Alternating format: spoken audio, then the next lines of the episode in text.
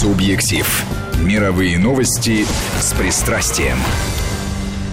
Всем здравствуйте, кто к нам только что присоединился. Как обычно, по понедельникам в это время программа «Субъектив» и приветствую его, ее программу ведущего Петра, Петра Федорова. Петр, приветствую. Добрый день, здравствуйте. Ну и сегодня у нас в гостях мой один из любимейших историков, германист Василий Сергеевич Дударев – но прежде чем мы приступим к теме нашей передачи, я так понял, слушателей Вести ФМ эм волнуют э, самые у горячей события. Конечно, они приучены к самой оперативной информации. Так Петр. и сделаем. Да, вы знаете, мы даем только самые свежие новости всегда.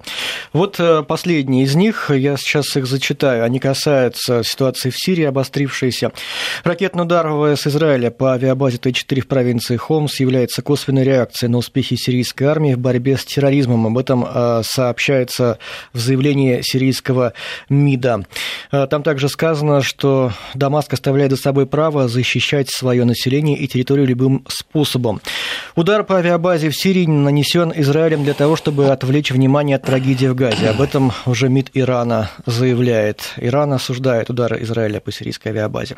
Вот такие, это самые горячие новости. Теперь тоже горячие, но уже чуть-чуть подостывшие, поскольку новость э, минувших выходных, я имею в виду э, выборы в Венгрии парламентские, где победила правящая коалиция. Что это нам э, несет? Ну, я бы сказал так, что э, Орбан – это уже много лет инфантерибль, ужасное дитя для Европейского Союза, для Брюсселя. И э, я абсолютно уверен, что э, его победа, а на втором месте, как вы знаете, ультраправая партия Йобик, которая э, постаралась немножко сменить свой облик перед выборами и из ультраправой, там смаршировать немножечко ближе к правоцентристам. Это в первую очередь для меня э, протестное голосование и в той или иной форме программа Орбана как Йобика, которую Брюссель называет ксенофобской, то есть направленной против приема э, мигрантов, по сути, одна из разновидностей фобии э, к европейским э, не ценностям, а политике. И это одна из форм евроскептицизма для меня абсолютно точно. А, то, что такая убедительная победа этих идей среди населения Венгрии, для меня тоже неудивительно, потому что э, Венгрия страна, если брать национальный характер, довольно жесткая к пришельцам, довольно не, неприемлемая. И э, его, Виктора Орбана, убежденность, что Венгрии мигранты не нужны, как видим, поддержана, поддержана массово. И то, что на втором месте вторая партия, а может по ксенофобии первая партия, Йобик, это еще раз подчеркивает, что настроения против, как бы это точнее выразиться, европейского прекраснодушия, давайте раскроем объятия к пришельцам, а в Венгрии оппозиция этим идеям очень-очень сильна. Думаю, что и второе событие, которое сейчас сотрясает Европу с другого конца, забастовка во Франции, тоже достаточно симптоматично, потому что евроскептицизм бесспорно это удар по так называемым, в кавычках, либеральным ценностям, сто пудов. И э, забастовка столь мощная французских э, трудящихся – это тоже в огромной степени э, протест против либерального правительства, потому что, ну, если мы будем брать Макрона, он, конечно, принадлежит к лагерю, который себя называют либералами. Там требования экономические, причем здесь либералы, а не, не либералы. А вы знаете, какие требования? Ну, реформы вот, их не устраивают. Вот тут на самом деле, вот э, что касается этих реформ, вопрос немножко более сложный, чем традиционная, скажем, а, поддержка требований трудящихся. Дело в том, что когда после Второй мировой войны железные дороги Франции лежали, по сути, в руинах, и нехватка рабочей силы была огромная, для железнодорожников были предусмотрены огромные льготы – надо учитывать, что и железнодорожники тогда были другими. Это были машинисты, кочегары, это, были, это был тяжелый труд, рычаги тяжелые, и уголь в топку кидать не самая простая работа. И а, чтобы привлечь туда рабочую силу, были очень серьезные льготы, включая бесплатное молоко, включая бесплатный проезд на транспорте вообще. А, продленный отдых и многие-многие другие льготы. Сейчас, конечно же, а, машинист, оператор скоростного поезда ТЖВ управляет легким джойстиком, а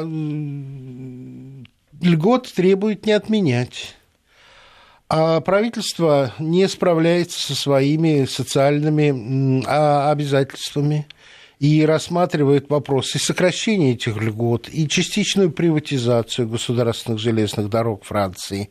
Таким образом, этот протест, с одной стороны, как бы это сказать, традиционный французский протест, попробуйте у нас что-то отобрать завоеванное, что, в общем, меня и уважение вызывает, не только иронию, если вы ее в моих словах услышали, но в то же время и э, протест против либеральных а, реформ, реформ, реформ либералов против завоеваний трудящихся. Так что несколько схожие ситуации, но все это для меня э, индикаторы совершенно иного порядка. Для меня это индикаторы того, что и в Европе жизнь начала меняться. Начинается размывание благополучного среднего класса. А люди перестают быть уверенными в своем завтрашнем дне, извините за шершавый язык плаката. И э, благосостояние потихоньку, медленно-медленно, но сворачивается. Это происходит отчасти и в Америке. Вот первый раз мои американские друзья рассказывают, что у молодежь, молодежь нынешнее, вот новое поколение, вступающее в жизнь американской молодежи, будет жить первый раз за многие десятилетия хуже, чем их родители – Поэтому вот это вот меняющийся мир, который на глазах перестает быть таким, каким он был, с вечным представлением о золотом миллиарде, у которого нет проблем, золотой миллиард человечества, все это меняется. И поэтому и тема нашей сегодняшней передачи, как мне кажется, хоть и историческая, но очень актуальная. Мы к ней шагнем через 1938 год, когда Европа скатывалась к большой войне при попустительстве сильных мира Западной Европы. Ну, штрихами давайте наметим. Два года прошло с того момента, как Германия, гитлеровская Германия, э, оккупировала демилитаризованную Русскую область и Саар. Это металлургическое сердце Европы. В Испании, если хотите, это Сирия 1938 года, где столкнулись не только сами испанцы, но и внешние силы. Но в отличие от нынешней ситуации, поражения терпели как раз силы, которых, которые поддерживал Советский Союз. И в 1938 году, после битвы под Теруэлем, стало ясно, что республиканцы не выдержат вот-вот франкисты войдут в Каталонию, если вот просто отсчитать ровно 80 лет, а, апрель 1938 года. И, в общем, становится ясно, что не удержать к осени наши добровольцы покинут Испанию, ну а к декабрю практически все будет закончено. 1938 год – это и аншлюз Австрии – Произошел он 13 апреля, 13 а, марта 1938 года, и эту акцию Берлина Европа тоже стерпела. Дальше Мюнхен, когда Франция и Англия отдадут Судеты с укрепленными районами, мощными, с военно-промышленным потенциалом, после которого, по сути, Чехия была обречена. Но в то же время, даже говорят раньше, чем немцы, поляки отхватили Тешинскую область, а уже упомянутые венгры отцапали свой кусочек э, Чехо-Словацкой республики, которая в тот момент писалась уже через дефис, а вскоре распадется на Богемию и Моравию, протекторат немцев, и Словакию Тисо, профашистскую. А, как вы знаете, словаки воевали э, против нас на Восточном фронте, как называлась Германия. Но сейчас, Василий Сергеевич, извините за такое длинное вступление, приступаем к нашей теме. А тема – это, по сути, как мне кажется, то, что мы с вами договорились, это Германия и Австрия в историческом плане, Бисмарк и Австрия, и наследие Бисмарка в нацистской Германии. Я так понимаю, что были задействованы какие-то из его постулатов, возможно, в искаженном виде, возможно, надерганы были цитаты так, чтобы они были выгодны, но слушаю вас. Спасибо большое, Петр Рафаэльевич. Добрый день, дорогие радиослушатели. Знаете, действительно, очень тема интересная и важная и для Германии, может быть, даже не только для Германии, а для понимания того, что какие-то исторические образы, люди, личности, которые становятся э, в череду, небольшую череду важных выдающихся деятелей государства, они приобретают какой-то такой вот исторический, духовный, идейный смысл, значение, которым пренебрегать э, ни в коем случае нельзя, и в противном случае есть вероятность того, что это обернется против тех, которые вот этих вот самых э, государственных деятелей не уважают. И, не, принципе, не, не принимают в расчет. Не принимают в расчет, да. И в принципе также произошло и в нацистской Германии. Ведь э, Гитлер, Бисмарк, вот эти вот постоянные параллели, которые были между двумя государственными деятелями, они э, представляют такое довольно уникальное, интересное исследование вот этого феномена в 20 веке. И вы знаете, вот ведь Бисмарк, что такое был Бисмарк, кем был Бисмарк для немцев в 30-е, в 30 годы? Это все верно, объединителем Германии, но давайте с вами не забывать, э, какой была Германия как раз вот в 30-е годы. Это ужасный э, кризис всего, что только может быть. И духовный, да. идеологический, военно-политический, промышленный, экономический после окончания Первой мировой войны. Это огромный идейный удар по э, самолюбию немцев, который произошел. И э, гиперинфляция, которая в 20-е годы происходила, одним словом... И говорят, очень жестокие репарации, в том числе и продуктов, при том, верно. что ракетичные дети натурально голодали. Да, да. Огромные, огромные э, пачки денег, которые утром выдавались населению, уже к вечеру ничего не стоили, потому что... Говорят, на тачках надо было да, возить. Да, чтобы купить э, буханку хлеба. И вот в этих И дошло условиях... до того, что деньги были дешевле, чем дрова. Все верно. И вот в этих условиях люди начинают возвращаться к каким-то своим корням и источникам, где можно было почерпать вот эту самую новую духовную силу для понимания того, что когда-то у нас было по-другому. И вот как раз, э, собственно, империя Бисмарка, сам этот железный канцлер, для людей, которые искали вот эти духовные основы, он являлся таким э, флагманом, можно сказать, такой незыблемой э, Бастилии, где Германия приобретала в то время еще недостижимый какой-то реол славы, величия угу. и могущества. И вот интересно, что в конце 20-х годов, еще в период Веймарской республики, мюнхенский историк Карл Александр фон Мюллер э, так попытался сформулировать э, идею нового лидера в Германии. В принципе, он в цитате употребляет как раз вот это слово «фюрер».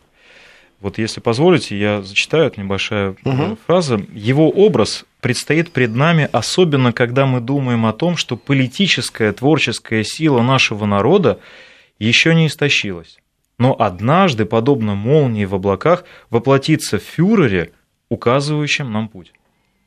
Ну, просто, я бы сказал... Мощно сказано. Предсказано. И вот представьте себе, что для многих людей, э, которые вот это, э, приход этого самого фюрера ожидают, появление такого молодого и энергичного э, политика, руководителя партии НСДАП во многом с этим лидером и отождествлялся, и сравнивался.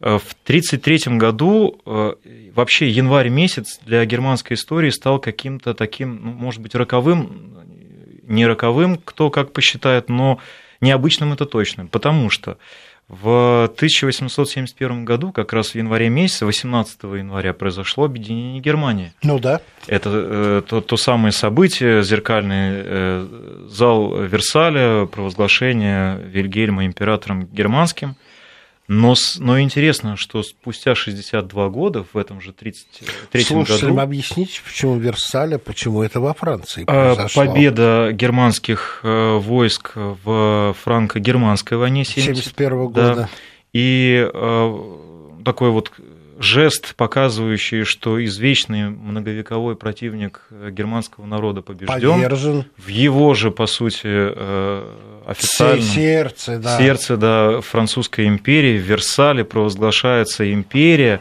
э, государство, которое для Франции являлся непримиримым противником. И спустя 62 года, 30 января 1933 года, э, Гинденбург, президент Германии, назначает рейхсканцлером вот этого самого молодого политика Гитлера. Вы знаете, ходит э, непрерывный миф о том, что Гитлер был избран большинством немцев. Насколько я понимаю, это не так. А вы... Гинденбург назначил его в тот момент, когда, как, насколько я понимаю, у НСДАП не было э, необходимого большинства в Бундестаге. Это верно. Но потом они это большинство приобретали Но... и благодаря э, поджогу Рейхстага и да, обвинению в да. этом э, их противников. Э, но вы знаете, эта популярность, вот это вот массовость. Умелое использование тени железного канцлера. Все верно. Она приобреталась довольно простыми э, символами, которые применяла нацистская пропаганда в те годы. Ну, во-первых, э, Германии нужно было понимание того, что новое, э, новый строй, новый рейх, он является таким продолжателем дела железного угу. канцлера. В тот же день, когда Гитлер был назначен рейхсканцлером, он отдал э, фактически как бы приказ, по крайней мере, это в нацистской пропаганде так э, преподносилось, что он отдал приказ о строительстве памятника железному канцлеру на противоположной части империи, на западе, э, в Бингене на Рейне. Угу. Был дан приказ строительства огромного помпезного памятника железному канцлеру. Хотя, в принципе, Гитлер никакого отношения к этому не имел, по документам это э, теперь уже очевидно, но нацистская пропаганда это очень хорошо использовала. Кроме того, а, нужно было показать, что новый строй повторяет и является преемником э, Второй империи и в каких-то образах, в символах, и в государственных символах. В марте 1933 года было принято решение об утверждении новой э, символики германской. Это был триколор, да. красный, белый, черный – Э, который являлся символом Второй империи Германии. Кроме того, э, по указу 12 марта 1933 года вывешивание вот этого э, триколора э, происходило вместе с вывешиванием нацистской, нацистского флага. Вот этого красного с белым красного кругом и белым кругом и черной свастикой. Цвета те же те самые. же самые цвета, да. другой немножко да. образ. Но и, два... значит, первый был национальный, а второй партийный. А второй партийный, но партийный вместе с тем флаг новой обновленной Германии. Для угу. того, чтобы показать вот этот исторический контекст угу. и преемственность нового строя, которая брала корни оттуда, из той Германии. А, но, возможно, наиболее интересный вот в то время, в начальные дни 1933 года, это, конечно, был День Потсдама. 21 марта 1933 года, опять же таки дата была выбрана не случайно, потому что, опять же таки, 21 марта 1871 года произошло заседание первого Рейхстага, имперского, угу. Германской империи. Не Лантаги, а Объединенный да, Рейхстаг. Объединенный Рейхстаг. Рейхстаг, будем говорить так, имперский парламент. Совершенно верно. Имперский Лантаг, парламент. земельный парламент, да, Рейхс всегда означает э, имперский. имперский. Э, под председательством Бисмарка это все открывалось очень красиво, триумфально. И вот спустя, опять же, таки 62 года, 21 марта 1933 года, происходит День Потсдама. Это э, торжественное мероприятие по случаю открытия нового Рейхстага Третьей Германской империи. Угу. Вот с этого места мы продолжим через несколько минут, сразу после небольшой рекламы и выпуска новостей. Субъектив. Мировые новости с пристрастием. 18 часов и 34 минуты. Продолжаем программу «Субъектив». Кстати, сегодня вечером, Петр, за час примерно, даже меньше до вашего прихода, Путин имел телефонный разговор с Ангелой Меркель.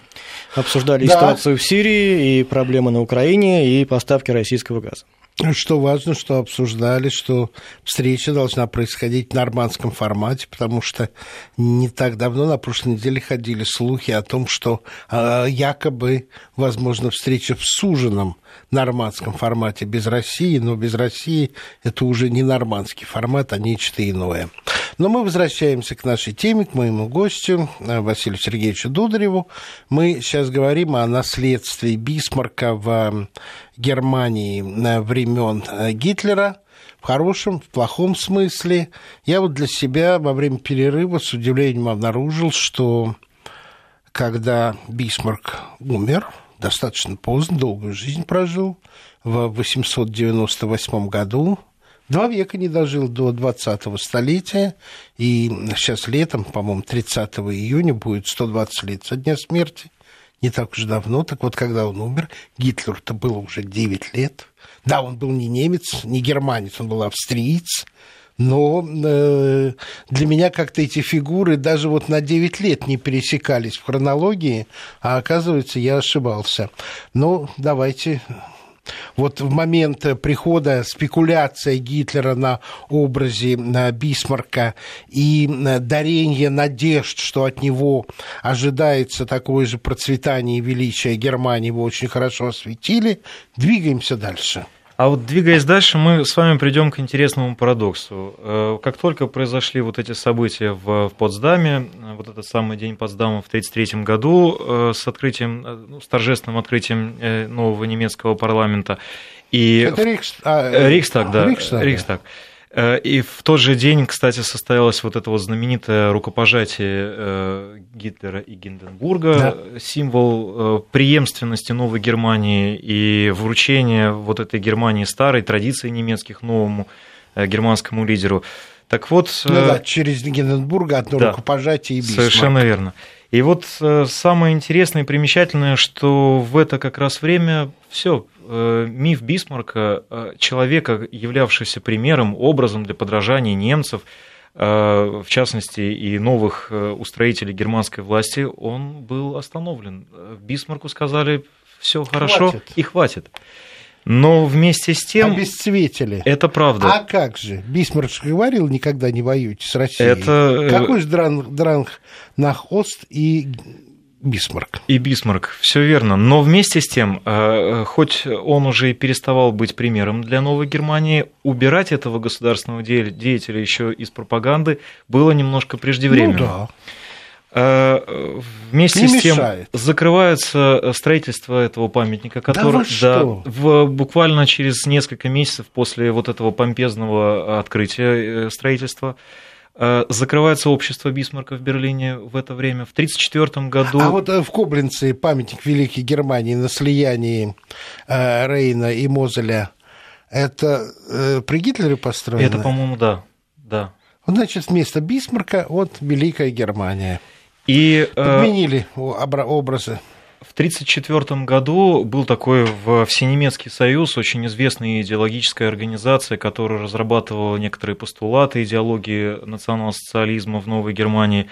Э, все мероприятия, связанные с торжествами, посвященными Бисмарку, э, запрещаются.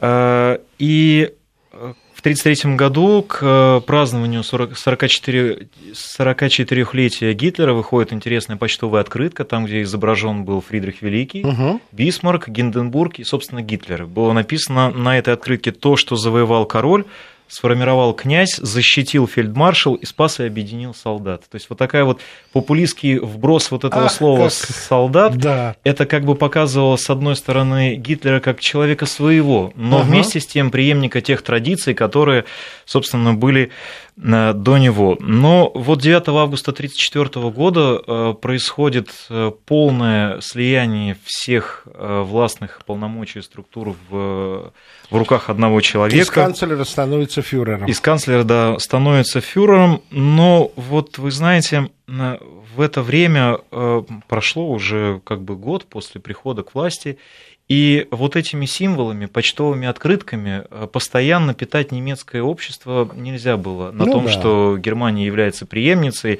Великий Бисмарк, Великий Гитлер, нужно было э, сделать что-то другое. Ну вот, в частности, вот в 30-е годы, как раз в середине 30-х годов, проходили известные в Германии выставки художественные, книжные, Э, книжная проходила в Берлине, художественная во Франкфурте. Там э, в Берлине выставлялись все э, известнейшие литературные произведения за 15 веков, 15 веков германской истории, начиная от готской Библии, перевода на готский язык, угу. и заканчивая, естественно, Майнкамф как торжества немецкой мысли и как в самого веке. идеального, идеального произведения, которое могла создать Германская империя. А, так вот, э, вот этими образами э, германское общество могло уже э, быть присыщенным, нужно было что-то другое. Угу. И вот это что-то другое могло быть достигнуто в рамках модного тогда популярного лозунга «Один народ, одна империя, один вождь». Угу. Дело в том, что один вождь уже как бы был в Германии, да. но вот это вот два термина из этой триады, одна, один народ, одна империя, он был еще открытым. Почему? Австрия. Потому что существовала Австрия. Интересно э, положение этого народа, вот мы можем э, прочитать э, в Малой советской энциклопедии тех времен, в статье «Национальное меньшинство», вот было указано, маленькая цитата, «Своеобразное положение Австрии, которую империалистические державы заставляют существовать как самостоятельное государство, не разрешая ей, несмотря на желание ее населения, присоединиться к Германии. Ничего себе, а, а настроение реально было? А настроение реально было. Ну, я думаю, что после того, как э, Версальский мир э, эту империю разогнал по национальным квартирам. Да, она называлась Лоскутной империей, мы это помним, но Австро-Венгрия была все-таки империя, которая простиралась от Карпат до э, Средиземного моря. А Австрия сама уже оказалась э, действительно не, не, не таким уж большим альпийским э, э, образованием. Вот в 19 году как раз... И вот... что, они просто опасались, австрийцы, они могли опасаться вместе славян, вместе венгров э, за имперское величие, хотя венгры разделяли имперскую власть, Австро-Венгрия была не просто Австрийская империя. Вы понимаете, э, в 19 году, вот по результатам двух э, э, мирных договоров, Версальского и Сан-Жерменского договора, когда Австрии запретили вот эти великие державы даже и думать о присоединении Германии, были потом попытки в 1935 году, австрийцы обращались в Лигу наций с просьбой о возможности создания некого таможенного угу. торгового союза, союза с Германией, и это было им запрещено. Ведь в 2019 году был э, совершен огромный такой вот мощный удар по имперскому восприятию, имперской идентификации австрийцев. Представьте себе, империя, которая, вот, как вы правильно говорите, э, простиралась О! от Центральной Европы до Карпат и там до Балкан.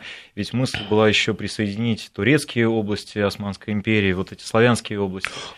И э, вот в какое-то мгновение маленькое крохотное государство, да, которое... время и Италии командовали да? северно. И оста... А, а, осталось в Европе это маленькое крохотное государство, не зная, что и дальше делать. И вот Великая Германия, приход к власти... Скажите, Василий Сергеевич, а ведь вот у них была эта идея, эта мысль, а, насколько я понимаю, Австрия не так пострадала от контрибуции и репараций, как Германия.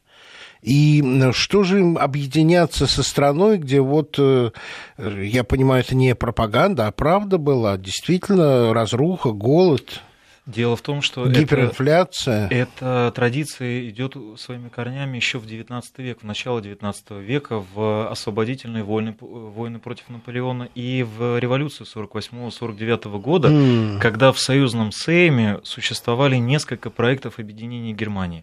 Малогерманский путь, угу. объединение германских государств без Австрии, потому что Австрийскую империю э, соединить и встроить в новый германский рейх было очень сложно в силу ее э, славянских земель, да. которые немецкими не являлись.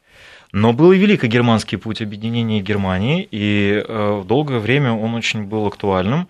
Э, в рамках которого Австрия полностью входила в это новое государство и становилась лидером этого нового Со славянскими землями? Со славянскими землями. Лидером. И э, вот эта вот история э, об объединении немцев... А лидером это в какой период? Когда э, еще Германия не была 48, объединена? 48 год, да. Вот тут, а, после тут, разгрома тут, восстания. Все верно. Еще одна небольшая пауза. Да. И мы вернемся через несколько минут. Субъектив. Субъектив. Мировые новости с пристрастием. 18.47. Продолжаем программу «Субъектив». Да, совсем немного времени осталось, Василий Сергеевич. Итак, мы с вами дошли до того места, где выяснилось, что планы объединения и воссоздания Священной Римской империи германского народа существовали и со стороны Германии, и со стороны Вены. А, со стороны Австро-Венгерской, а, Австро-Венгерской империи, но ни то, ни другое не, а, не было и невозможно, видимо, было реализовать до тех пор, пока на обломках Австро-Венгерской империи не осталась лишь Альпийская Австрия. Альпийская Австрия, которая в 1938 году была присоединена к Германскому рейху, и вот как раз с этим самым э, аншлюсом Австрии заканчивается полностью мифологизация Бисмарка в, в Третьем Рейхе. Бисмарк становится не а почему Бисмарк э, когда-нибудь выступал за э, вот, расширение империи Бисмарк... Э, э, По-моему, он всегда каким-то образом, вот, по крайней мере, на начальном этапе, в соперничестве с Веной. Вы знаете, он действовал. в соперничестве Вены, с Веной действовал до момента объединения Объединение. Германии. После того он сделал очень интересный момент. По сути, внешняя политика двух государств до окончания Первой мировой войны, она была Э, единой. То есть это да, э, они это проводили да. общую политику, и это удалось, конечно, Бисмарку прежде всего. Но, Но... Он, он, он не, не использовал ни восстание 1948 года, хотя это было еще рановато, ни другие моменты ослабления Австро-Венгрии для, для того, того, чтобы, чтобы присоединиться. И как ни странно, в ключевом для нас моменте в 1957 э, году германские, прусские, какие угодно части не участвовали в на Крымской войне против России, а Австрия это участвовала. И, кстати, Бисмарк был ярым противником того, чтобы немцы Всего спустя 9 лет после того, как Николай I помог подавить восстание. Все верно, все верно. Никакой и... благодарности. Абсолютно. И это, кстати, э, потом очень долго вспоминал сам Александр II, и в России было, были ужасные настроения по отношению к австрийцам, как раз вследствие вот этой самой э, неблагодарности. Но вот если, возвращаясь применительно да. к 1938 году, э, Аншлюс Австрии создал в, в Гитлере лидера, который был уже недостижим для самого Бисмарка, потому что он, этот простой солдат, создал то, что не смог сделать сам великий железный канцлер. Он объединил всех немцев в рамках одной империей. И э, в этот самый момент начинается такой третий период э, истории Бисмарка в Третьем Рейхе, период полного забвения. Бисмарк стал новым лидером уже полностью ненужным. Э, и в этот момент, в 1939 году, единственная была такая вот ему, может быть, дань, честь отдана был спущен на воду знаменитый немецкий линкор, линкор Бисмарк, Бисмарк да. Да, который совершил один единственный боевой выход и в мае 1941 года, потопив, правда, Э, Худ. Флагман э, Худ, Британский. флагман британского флота, э, Был уничтожен самолетами. несколько дней за ним шла ужасная Охота. охота, британскими, американскими э, Да. военно-морскими силами, и он был потоплен. Потоплен Символ- с воздуха, бомбардировкой, что, в общем, э, не касается темы нашей передачи, но для многих это стало закатом линкоров вообще. Закат ли- линкоров вообще в силу э, тактических, неудобств их Да. использования. Но вы знаете, вот Но так сим- или иначе, Бисмарк сказал, я в этой войне не участвую. не участвую. И по сути, э, то, та забвение, а ведь э, кроме э, этого, ведь еще знаменитый памятник, который раньше стоял перед Рейхстагом, построенный в начале 20 века, в 1938 году, Памятник как раз Бисмарку. памятник Бисмарку и э, его сотрудникам, можно так сказать, Мольтке и Рон, это два человека, Ну, которые Мольтке, да. которые знамениты были Теоретик теоретиками, военный, да. совершенно верно. И вот, эти, вот этот памятник, э, известный, он с фонтаном был красивый, открывался помпезно в начале 20 века. В 1938 году его тихонечко переносят, якобы для того, чтобы выстроить вот эту знаменитую ось э, юг-север для новой германской э, столицы, столицы мира Ну, Германия. повод всегда найдется. Перенесли куда-то его ближе к площади Победы, э, за деревьями, с нарушениями э, всех пропорций. э, Так что Перспективы. перспективы и э, памятник просто Да. Знаете, удивительно, а я исчез. его так никогда в Берлине и не видел. Это, э, а его, кстати, очень сложно найти. Э, Это вот где по Тиргартену вы идете по Ага. правой стороне от этой знаменитой золотой Эльзы. Да. Вот это вот, да, по правой стороне он в, в деревьях стоит такой вот неприметный теперь уже. Э, Любопытно. Кроме этого, понимаете еще, что... Слушайте, я вспоминаю нацистские плакаты времен войны. Действительно, на них нигде нет Бисмарка. На них нет И в Бисмарка. пропаганде Бисмарка И в пропаганде нет. Вы знаете, был э, снят фильм в 1940 году о Бисмарке, двухсерийный. Э, Либенайнер э, такой был режиссер, который снял этот фильм. И он пошел, пошел неплохо, в прокат вышел, но идеолог Розенберг сказал, что нам этот фильм не нужен. И поставили, он обращался в, с письмом к, к Герингу о том, что необходимо снять его с проката, потому что это политика, которую Бисмарк пропагандировал, вот эта вот э, союз, система союзов, Да. отсутствие Дранкана Хостен, потому что Да. в планах железного канцлера такого не было. Это мешало э, лидерам, идеологам Третьего Рейха мобилизировать идеологические силы немецкого народа для осуществления их вот этих захватнических сил. Розенберг, именно Розенберг, Розенберг, немец русского происхождения, противник. прекрасно говоривший по-русски и знавший всю вот эту вот историю, которая связывала железного канцлера с Россией. Во многих смыслах, и об этом в прошлой передаче мы говорили, позитивно, а не негативно. Вы, вы правильно говорите. И, э, понимаете, в, эт- в это время э, Бисмарку, когда сказали «до свидания», мне э, такое складывается интересное впечатление, что и Бисмарк оставил этот рейх. Ага. Потому что та политика, которая проводилась э, новыми немецкими лидерами, она не соответствовала тем заветам, которые оставил после себя Интересно. железный канцлер. Метафизично, но интересно, образно. Вот этот образ потопленного линкора символизировал собой уход Бисмарка из политической жизни Третьего Рейха и оставление им той страны, которая забыла его и забыла вот те самые, Нарушила все его заповеди и принципы. которое когда-то уже было ведь перед Первой мировой войной, и Германия не сделала э, Выводов. никаких выводов и уроки не вынесла из этого. И интересно то, что в 1943 году, уже после наших героических побед и под Сталинградом, и на Курской дуге, образ Бисмарка переходит из немецкой пропаганды вот этих Да 30-х вы годов, что? да, она переходит э, в нашу советскую пропаганду. Слушайте, пришлите мне ссылку, я хочу на эти плакаты посмотреть, потому что что-то я помню. Э, Бисмарк э, величественный, как какую-то гадину топчет э, Гитлера.